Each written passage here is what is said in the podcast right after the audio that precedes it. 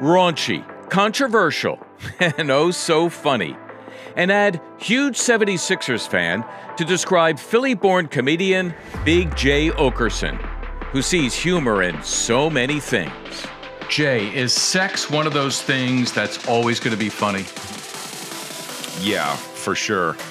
Because, uh, well, you know, first of all, it's such a ridiculous act for the way we conduct the rest of our lives. Even Jay's sex life was material for another Philly comic, his good friend, Kevin Hart. We'll talk about that and so much more with Big Jay Oakerson on Fresh 24. The Sixers lock all windows and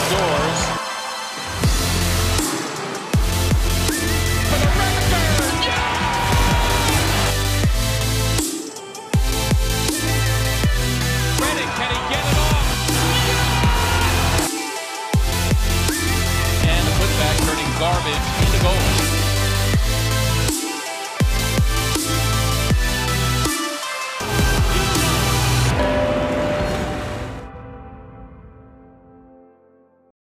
Big Jay Oakerson, Philly guy, West Philly guy, South Jersey guy, podcast, radio host, comedian, funny mofo, Sixers fan. Is this the life you envisioned for yourself back in the day? Uh, it's if I didn't envision anything, which actually became a problem when I hit my mid thirties and was broke still. it, it, it was going to all smack me at once that uh, that I wasn't doing great yet. It took a while. It took a while for me to kind of break through and pop. Why do you think it Oh. took a while? I think because I kind of didn't compromise like what my type of humor is, and I know it's not for everybody. It's not a mainstream thing necessarily. So I think it take you have to really build your audience if you're going to do that, and that's not my my gift. Isn't that like the gathering people and social media and all that kind of stuff? That's not my talent. So I was able to kind of do what I do, and just had to wait kind of for the people to catch on and enough people to catch on, and also the help from other people.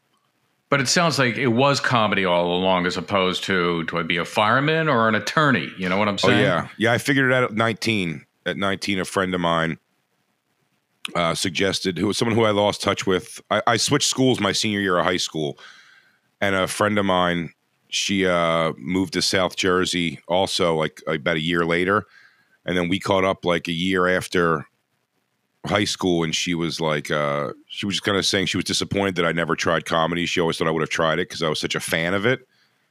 And then I happened to, I didn't even know that that Laugh House on South Street existed at the time. Wow.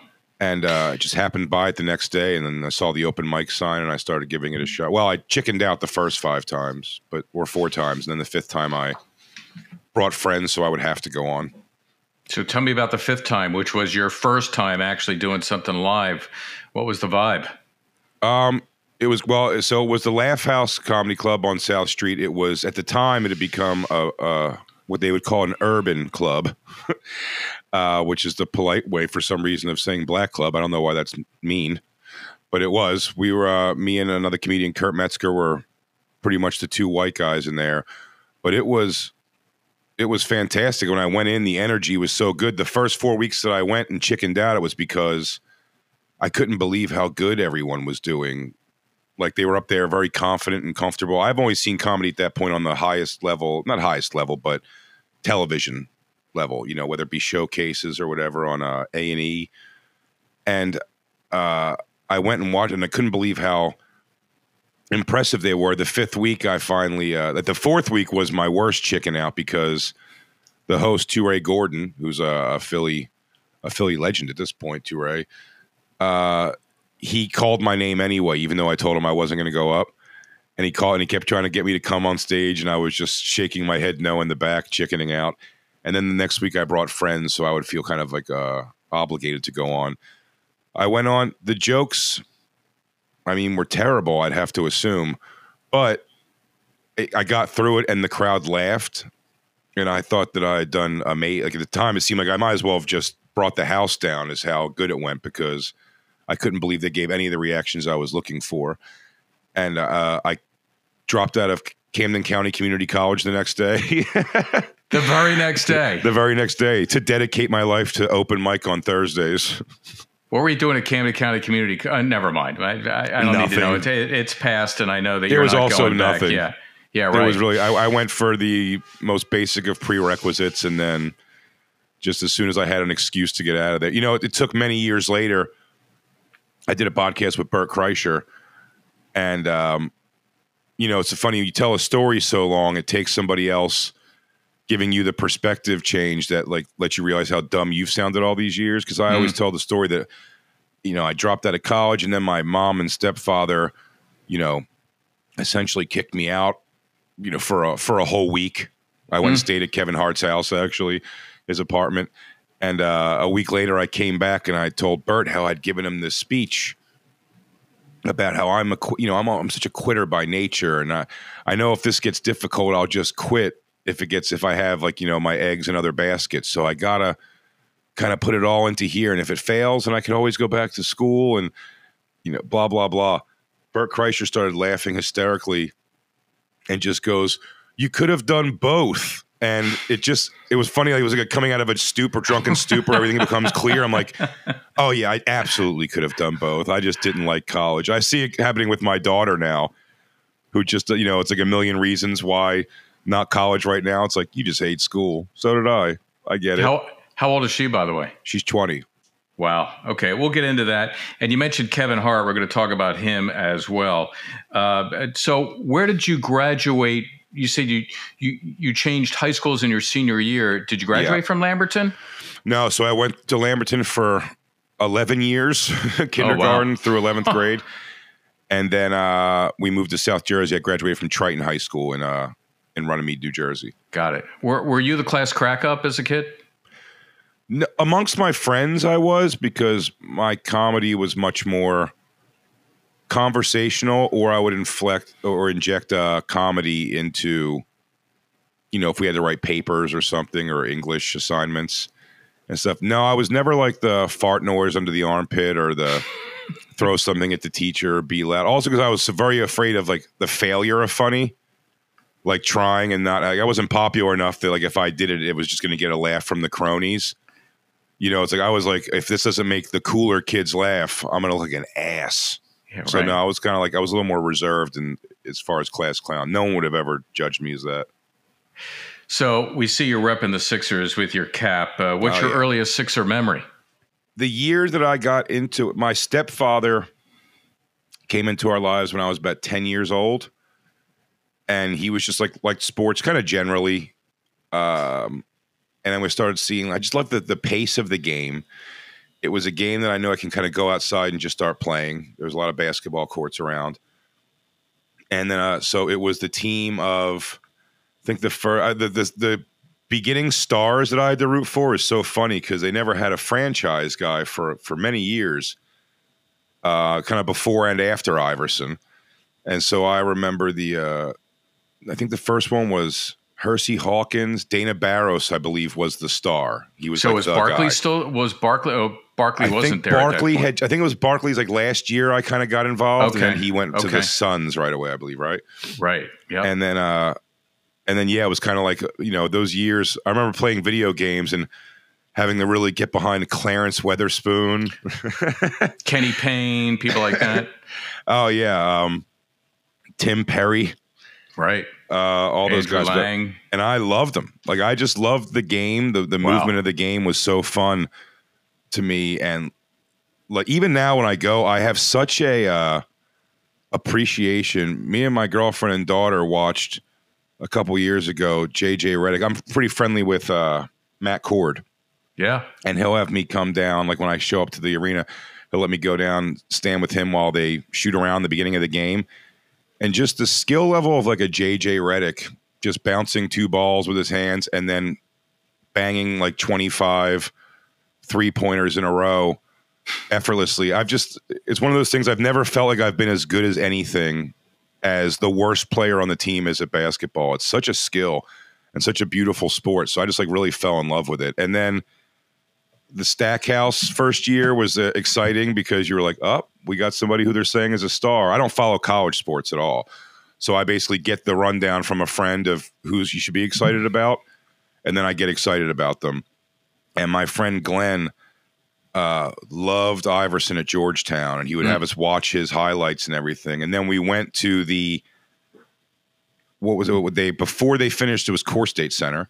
Before they had finished it, they let people come in who, if you could just say you were thinking about getting season tickets, and they would let you go to like basically the empty, still not finished yet arena, but they let everybody kind of go inside, and it may have been Pat Croce came on the screen uh, about three minutes before the draft went live, and he told the audience that they were going to draft Iverson. So I remember that moment being like pretty pretty big because he, I mean, went on to become one of my two favorite athletes of all time. Where does that 2001 season fit into your Sixer fandom? It was so great. I always use it as an example of uh, how white trash uh, my family is at heart. Was we moved to South Jersey to move into a townhouse, no more apartment living. My uh, mom and stepfather both had good jobs. Now at this point, they both finished college and they had uh, both had good jobs. We lived in a nice neighborhood, and we had we still had an Allen Iverson poster tacked up in our living room for that season. My mom didn't find that strange, but that see that those playoffs, it was funny. I'd started doing comedy already, but like just barely.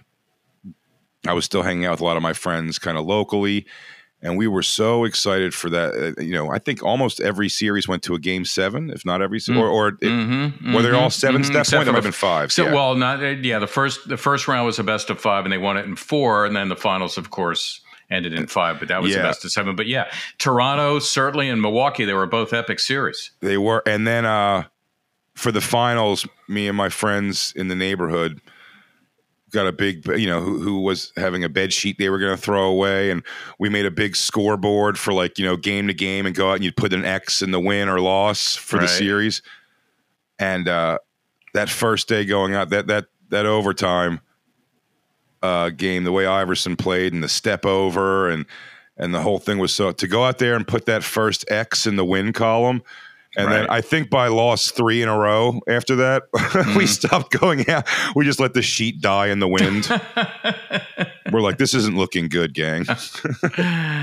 Where does Iverson fit into your lexicon of uh, favorite players of all time? F- favorite uh, NBA player, like bar none of all time. He he was just.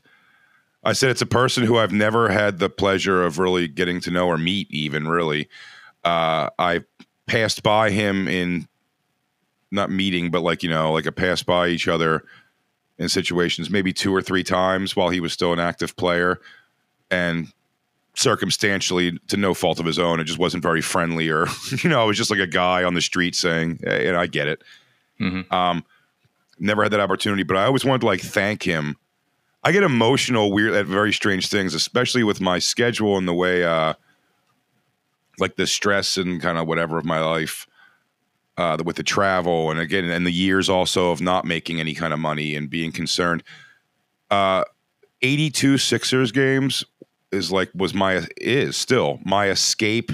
I don't think about anything. I have no input. There's no input being looked for for me. It's just uh I can completely escape into it. And I, I have such an emotional like attachment to that, like the appreciation for that that uh that's what I always wanted to kind of give Iverson. I'm like, man, you brought me without even a championship.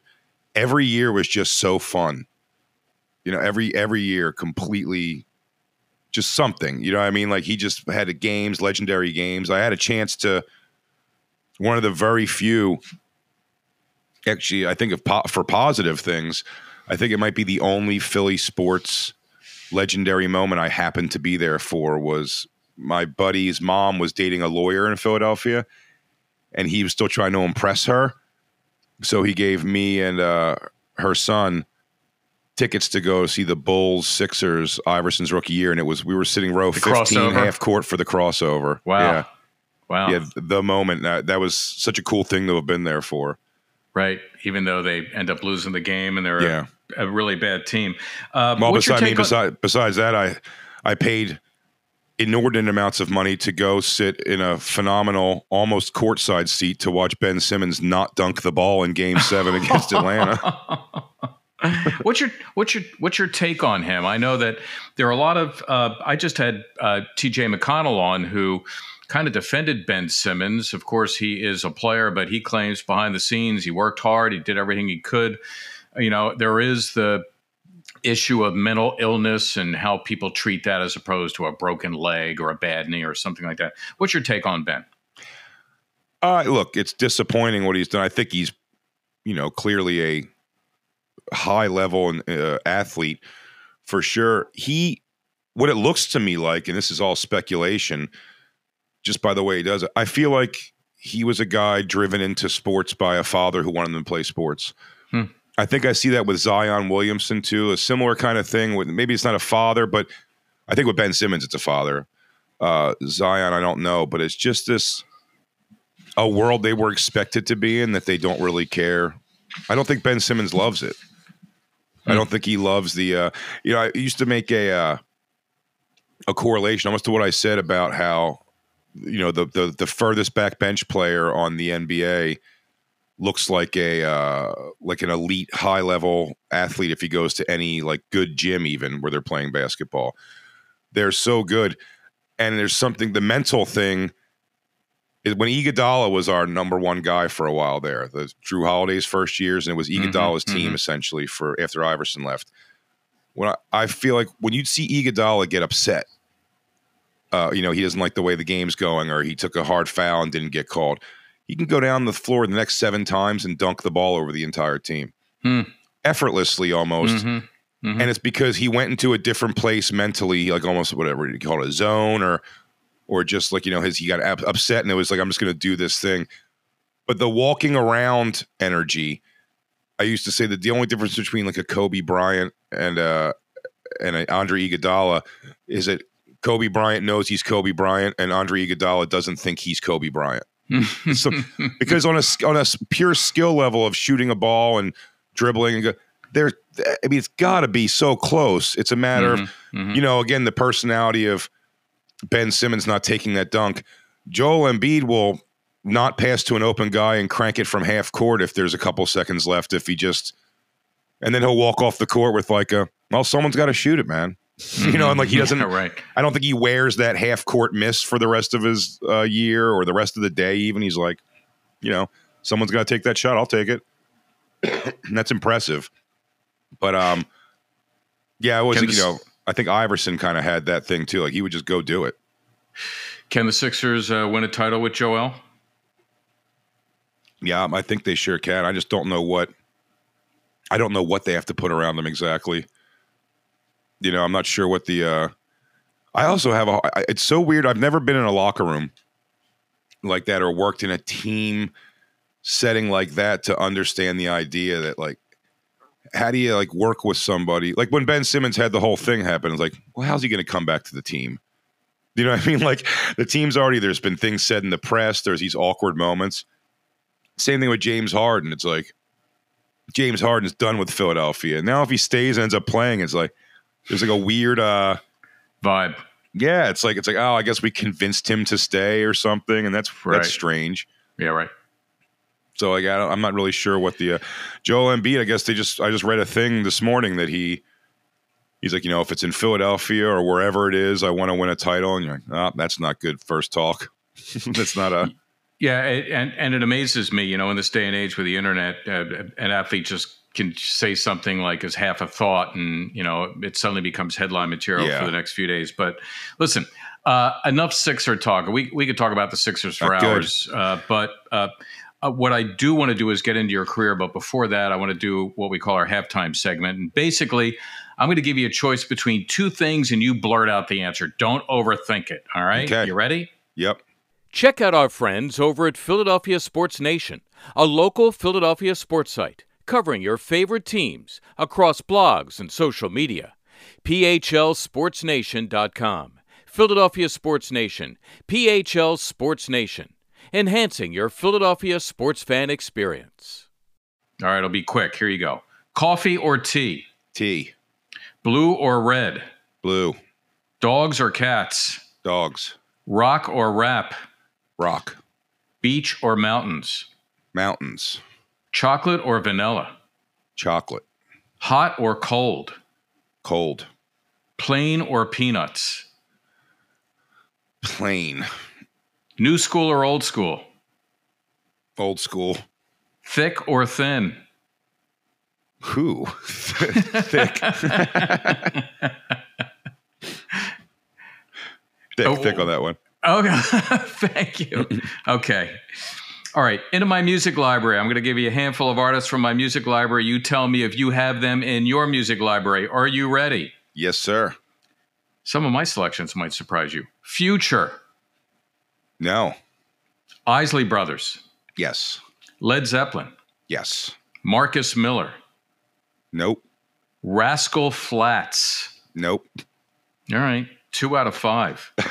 Future's Future's a um, a rapper, by the way. Yeah, no, I know. I have a 20 year old daughter. I know Yeah, all right. the rappers. Yeah, I, I, I'm sure I have nothing that's in her collection, but that's neither here nor there. I've officially All right. hit the thing of saying the uh, the old man stuff. Like, ah, this isn't uh Oh, look at you! know, oh, how slick- old are you? Slick Rick.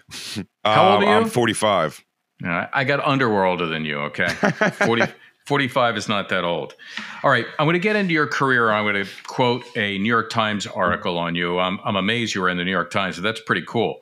Uh, 2014, it described you as having, quote, a therapist's knack for putting people at ease and a comedian's gift for making them uncomfortable. You're a master at the ancient art of the dirty joke.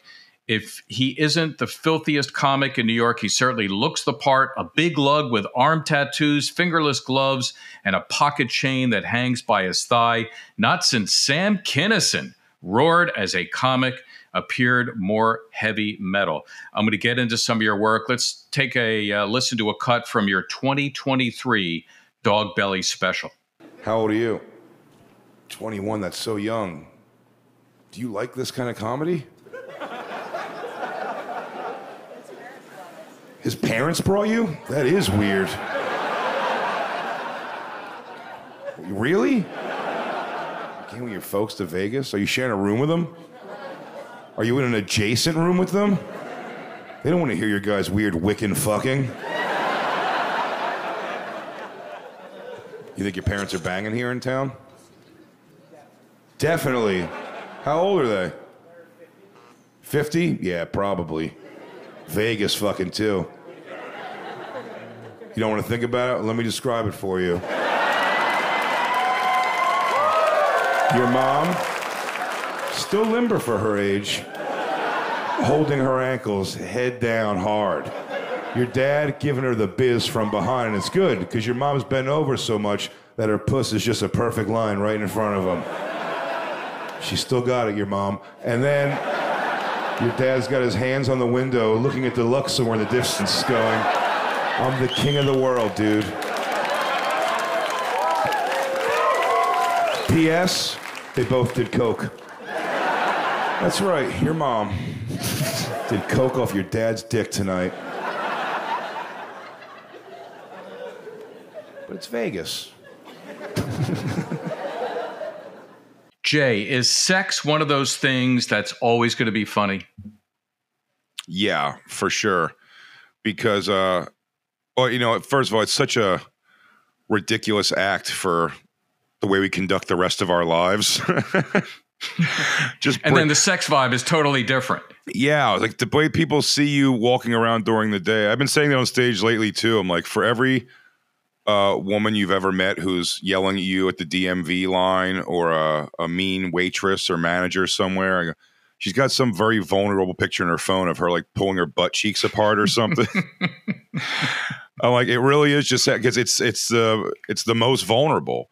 It's the most vulnerable you are and the most different from your personality most times. I mean, I've tried to inject funny things. I've learned over the years, like no one likes that. No one likes when you're being funny during sex at all.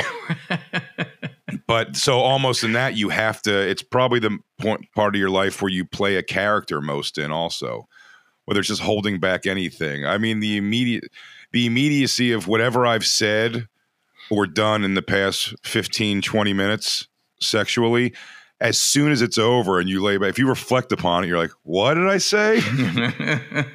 or what I did I do? yeah, I don't mean that. How was I positioned? No, don't tell my friends. It's like it either taps into another side of your brain or just like, you know, I don't know, shuts off your rational thought altogether. It really does. It really is. Yeah, it's the most, uh, and we all kind of have it the same. You know, like even turning off the idea of, you know, historically when I've met like women that I've uh, hooked up with it all, it's like through comedy clubs, and there has to be like a switch shut off. Like you're supposed to be funny up until the whole moment, and then it's, you're supposed to start passionately kissing. it seems like a weird right. break. Do do women hit on you like they're attracted to comedians? They think you're funny, you're witty, and it becomes an attraction for them? Yeah, sometimes. Unfortunately, most of the time they look like me. But the, on the rare occasions, on the rare occasions, it's uh, there's a yeah, for sure. I've definitely uh, been out of my league before because of just being funny. I think Wow. Wow. I'm so Um, insecure, but I, I think some something in like the being funny reads differently. Like I've had, But- it's funny. I've I've hooked up before a lot, couple times of like kind of one off experiences because I looked like I was playing it cool, and then the second they were like, "Well, I like you," I just fell apart, and then I'm you know then I'm the over texting and like Right. for sure, like you sure you really do, like you actually do like me, and like, not anymore. It's By the way, we're all we're all ins- insecure on various levels, but that's neither here nor there. Uh, let me play another segment from one of your stand-up appearances, talking about fem- feminism eroding manhood. We gotta take the night back, fellas. That's what it is. This is your girlfriend, your wife? Almost wife. Almost wife. Fiance. Nice. I like you didn't say that, though. Claim your manhood. Do you respect him? Not anymore. Really? Just like that. All that shit, man. Watch out for it. It's all the subtle, like, you ever ask a guy to do something and he's like, let me ask the boss or some shit like that? We're giving them too much. Start telling them what's wrong with them, fellas. That's what it is. We don't do it. You want to see confusion on a woman's face? You've been together six years. Do you know how many times this guy's had to slap toilet paper crumbs out of the crack of your pussy, never said a word to you about it? never says a word. He just slaps them away. And you're looking back like kinky. And he's like, okay. Just slapping away. So, a number of things to talk about from this segment. First, being raunchy. Does being raunchy carry a double edged sword? Because, you know, for some it might be hilarious, and for some people it's, uh, you know, they could do without it. No, for sure. You know, and I don't have uh I don't have an ego or uh if you can't handle it kind of personality. I've never been a big fan of that. Like, oh, you guys can't handle it. I'm like, it's just not some people's thing. You know, my grandmother passed about a a year and a half ago, and it, you know, I love my grandmother dearly. She thought I was hilarious as a person. I- didn't show any of my stand up. It's not her kind of thing but it doesn't change like her love for me or she, she doesn't not know the person i am it just is so i've learned over time to not even take that personally i do find it strange when uh, i've had people and i've this conversation i'm almost done trying to have in person because it's just it's made me lose my faith in adulthood because i've had 65 year old 60 year old women or men wait in line a meet and greet line where people are so excited to meet me and sign things and they've been fans for a long time. They'll wait right behind that to come up to me and be like, You should change what you do. like, you're funny, but like, it doesn't have to be so dirty. And I've tried to have the rational conversation of, Oh, no, I get it. Like, it's for sure. It's not for everybody. I fully understand that. I was like, But, you know, you just got to research the comic you're going to go see. You know, there's plenty of comics. And I remember telling this one lady in that happened in Seattle, and I said, uh, Gary Gulman, who's a brilliant comic, is uh, performing across town at this other comedy club. I know we flew out here on the same plane. He's pretty clean and he's lights out hilarious, you know. And she was like, Well, I like coming to this place. Like that was her argument against I should change what it is. I, I'm like, so that you can never wrap your brain around the idea of someone thinking whether you did well in a room and everyone seemed to enjoy it and there's a lot of fans there they're like yeah but that's not my thing so can you change i i i, I always liken it to I don't love romantic comedies. I've never written a letter saying, stop making these. I just assume I'm not the audience for it. There is an audience for it, and they'll go see it. But it is funny how, like, personal people will take things. You know, even when we get the the flack for being quote unquote offensive or whatever, just kind of going for it with jokes. Um, it's very hard to defend humor because they they accuse you of things that are just clearly not true. You know, I said I've been called it's puzzling how many times I've been called a Nazi and I'm mm. Jewish, mm.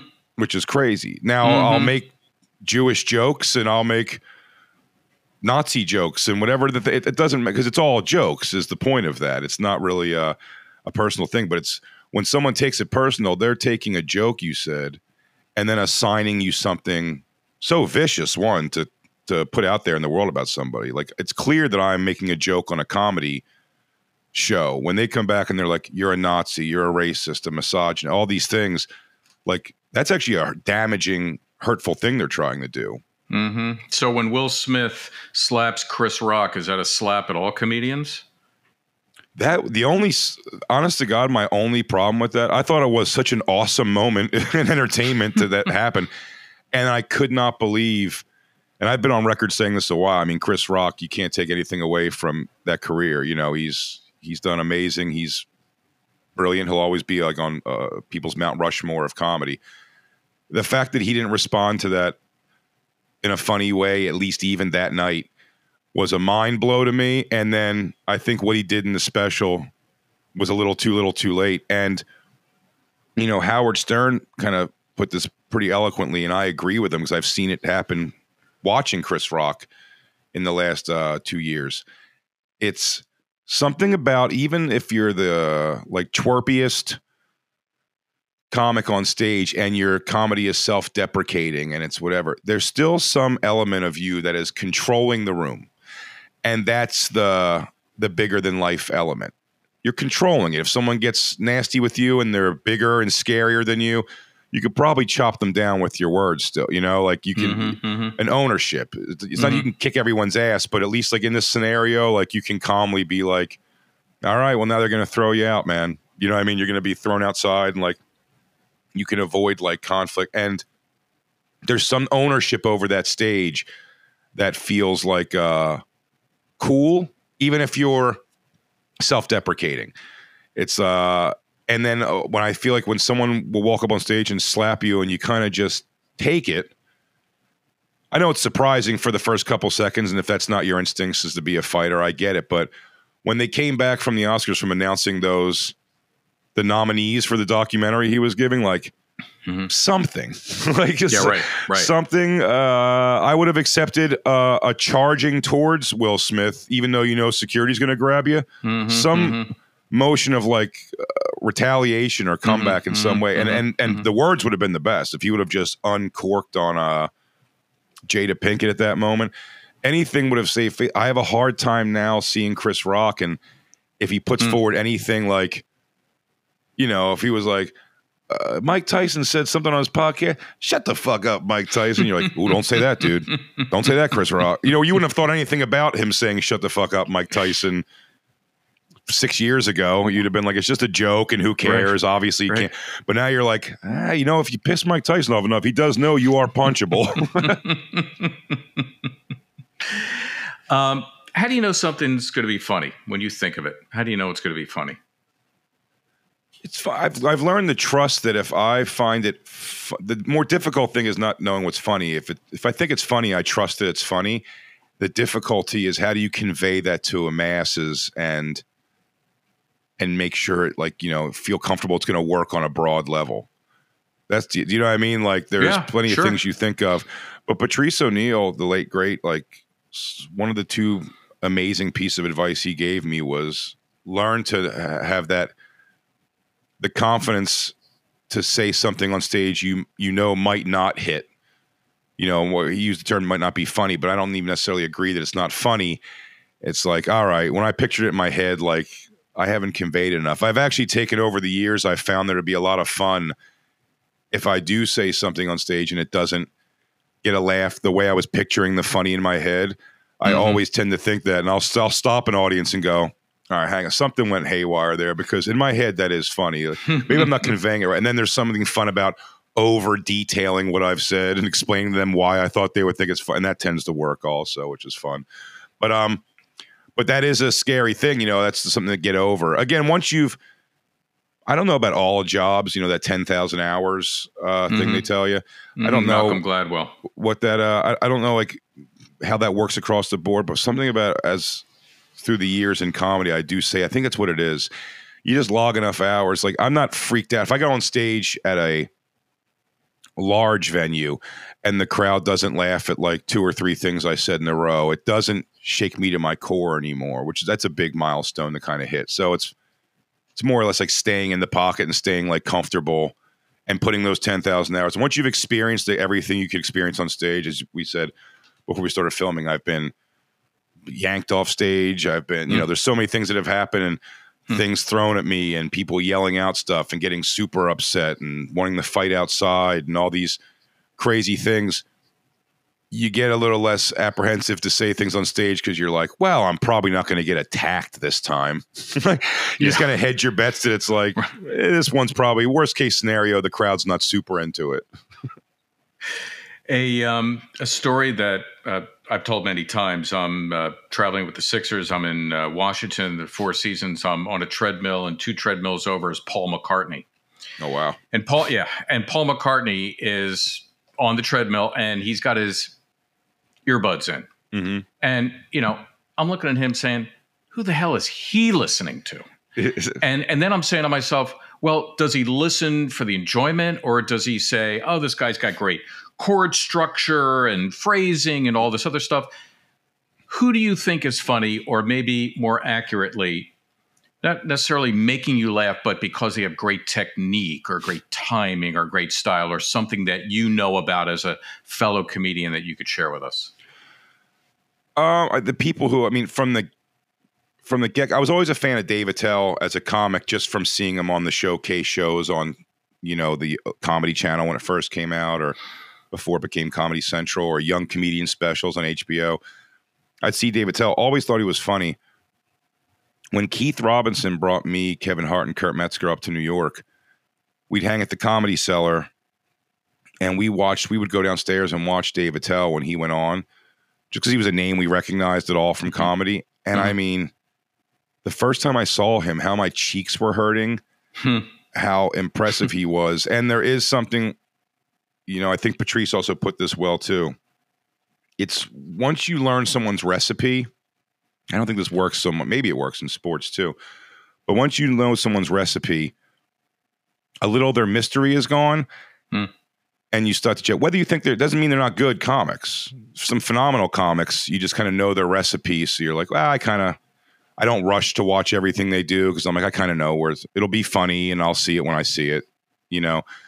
But um, when you can't figure out someone's recipe, adds like a level of intrigue to them. Like that, Patrice was a great example. of That Patrice O'Neal is like difficult recipe to figure out. Once he got Hmm. going and kind of like pontificating on stage, like life and social commentary and stuff, it, it really got. Uh, you didn't know exactly how he was going to go with it very interesting. Dave Attell is such a machine at joke writing Hmm. and the way he goes, like it's just it's never not impressive. Also, his way to stay relevant, whether it be with reference or anything, I think he's just probably one of the best to ever do it. Dave Chappelle's obviously a genius, um, but I think he's getting a, a little preachy and wordy now, which you know maybe Mhm. no fault of his, but just that's how he's kind of reacting to the the backlash he's getting Mhm. and Kurt Metzger, who I started with from the time I met him, was like a savant with just Hmm. joke writing. He just knows how to like uh he just got a unique take that I've never seen anybody else kind of have before. So I mean those are the guys Dave Attell, Kurt Metzger for sure. Patrice O'Neal was unbelievable. And I said all uh you know, I don't hang out with any you know, I, I used to hang out what the time would have been considered a bunch of younger comics than me who are now veterans and we've all been friends for quite some time but I was always like I said, I never like uh had friendships for placement or positioning. I was like whoever makes me laugh. So anyone that I do my podcast with, with Dan Soder, we did the bonfire, uh, Luis J. Gomez and Dave Smith that we do a Legion of Skanks podcast with. These guys have made me laugh like for you. They're the funniest people to me in that regard. You know, like I just like they make me laugh depending no, no matter where they're at on stage or anything like that, which was always Mhm. impressive. Mm-hmm, mm-hmm. Uh, you mentioned Kevin Hart earlier, a um, a friend of yours, obviously another Philly guy. In fact, went to my high school, George Washington, All right. and uh, he tells a story about you. Let's listen. Big Jay Oakerson it's a comedian friend of mine from Philadelphia that I started out with. And Big Jay went through this period where he was interested in swinging. It's a true story, him in the Bible. And he convinced his girl to swing, right? He said, we should do it. And he wanted to do it because the other couple that he wanted to do it, the guy's like woman was, he said like she was she was great looking. Like I, I want to do it because I can get to her. Like we can, it can be great. And I was like, dude, I said, you taking a gamble? I said, that's a lot. It's aggressive, right? It's not really my cup of tea, but I don't know how people live, and I don't knock what people do with their lives, because that's your life. Big J said they swung, and he watched this guy fuck the dog shit out of his life. he never bounced back from it. If you get in there and somebody goddamn go double overtime on your lady, you see a motherfucking sweat dripping from his head on your lady, yeah, yeah, that's a lot. So, is there a? I I mean, is it no holds barred when you're a comedian and you could talk about anything, and he's your friend and he's a comedian and he feels he could talk about anything? I mean, this is a sensitive, to my mind, it's a sensitive subject. I asked you before we recorded, can we talk about this? And you said sure, without even blanching. Sure. So, is it just okay and that's it, and we move on? Um, like a story like that, yeah, Yeah. It doesn't really bother. I mean, it's it's also from like you know a million years ago. He's telling Okay. that story from. It's you know it's a 23, 25 year old story Mm. of a time with, with a girlfriend that I haven't been with in as long almost. But uh no, I mean he definitely. I mean, in fairness, I've told some some Kevin stories where I've almost had to pull back. I'm like, you know what? He's actually extremely famous, and maybe I shouldn't have that story out there You're right. You're right. of him doing that. But Kev's pretty uh, uh an open book, you know what I mean, for sure. He's done uh and that story was it's a funny one. Yeah, it was a a, a first attempt at couple swapping. It was having a Mm. girlfriend for a long time Mm-hmm, and then another pretty girl being like, "Hey, me and my boyfriend do this." And then it turns out we were all just being manipulated by an older guy who had a van. the other girl's boyfriend was the facilitator. So I think when Kev tells that story, even says when I came back, I was like, that wasn't what I was. I was, I was picturing just the good stuff for me and not the bad stuff for me. um, your daughter's 20. Is she funny? Does she want to get into comedy? Or are you one of those parents who would say, yeah, it's good for me, but don't you do it? No, I was a kind of uh, either way. If she, I, I know for sure she's much more of like an artistic mind than an academic, which I can appreciate. Her mother is a lawyer, so you know she wanted her to be an academic uh, much more. But I see her kind of leaning more towards art. She tried comedy once when she was like 14. I put her in the comedy class. She wanted to take it and try it, and she did it. She, I don't know if this is a young thing across the board or uh, whatever, but she did not like her mother also started doing comedy by the way when we split up interestingly enough so she as she got to an age to see what was kind of going on she was seeing me performing not like headlining and selling out yet or anything but at the comedy clubs in new york city on the weekends packed you know some notable names on the show she'd go there and see some people from saturday night live and and she loved that world of it she would then go with her mother who's starting out you know, in her late 30s at the time, too, who's starting out and performing for five other comedians at 5 p.m. at a bar. And she was just like, when she was able to see, you know, by the time I was wrapped up in comedy and loved it, I was, I didn't know of like the grind of this and driving three hours to make $15 or, Hmm. or for five minutes on stage or all these like crazy things. And she was getting a look at that and she was like, no, I don't love it like that. Like she just had like the, I don't love it mhm. enough to be like these waking hours of no money and terrible shows and the audience isn't there and stuff. So I get it. I also get it because that grind was. I loved it until I realized it was going on too long. Right, right. Jay, um, are you good where you are right now? I mean, uh, you're you're well known. You've got a legion of fans. You're you're you're making a living at making people laugh, which is you know, it's almost as good as doing play by play for the Sixers. Um, That'd be good- are, are, are you good with where where you are and what you've done? Do you want more? Do you want to be you know a star of a movie or a TV show? What's your vibe? No, you know it's funny. I've I've done enough television and movie stuff that almost like I just said about my daughter. It's not my deal necessarily. I was in a to show how much I don't like overly care about acting and stuff. It's fun when you're in something. When it comes out and you're in it, is a blast. Mm-hmm. The process. I, I did a three days. I played the strip club DJ on Hustler in the movie Hustlers with J Lo. Within that, within that three days, I uh, I inter- I introduced uh, J Lo for that big dance she does that can now became sort of iconic because she's 50 years old and looks like that. Uh, Cardi B half naked. Uh, Lizzo before she was famous. Usher was on set that day. Uh, Constance Wu's thong had a hard time staying over her butthole. there was so many things uh, in that, and I still reflect upon the days as like three long, boring days Hmm. because you, in, in 14 hours a day that I was there, I was needed for two, maybe one hour, maybe two hours. Like, like it was such a small amount of time, and that's just not my thing. I love when it comes out, and I said, you know, like, Mhm. look at me. You know, I took my daughter to the movies and just kept elbowing her. I'm like, eh? anytime I was on screen. So no, and it's not even that I'm I'm I'm happy with my like trajectory, like where it's going. I think if I could tour around doing, I love broadcasting. I love it. I like doing my podcast. I like doing the Sirius XM show. I think they are different very naturally, which is nice. They kind of uh I get to explore two different kind of sides of my comedy with those.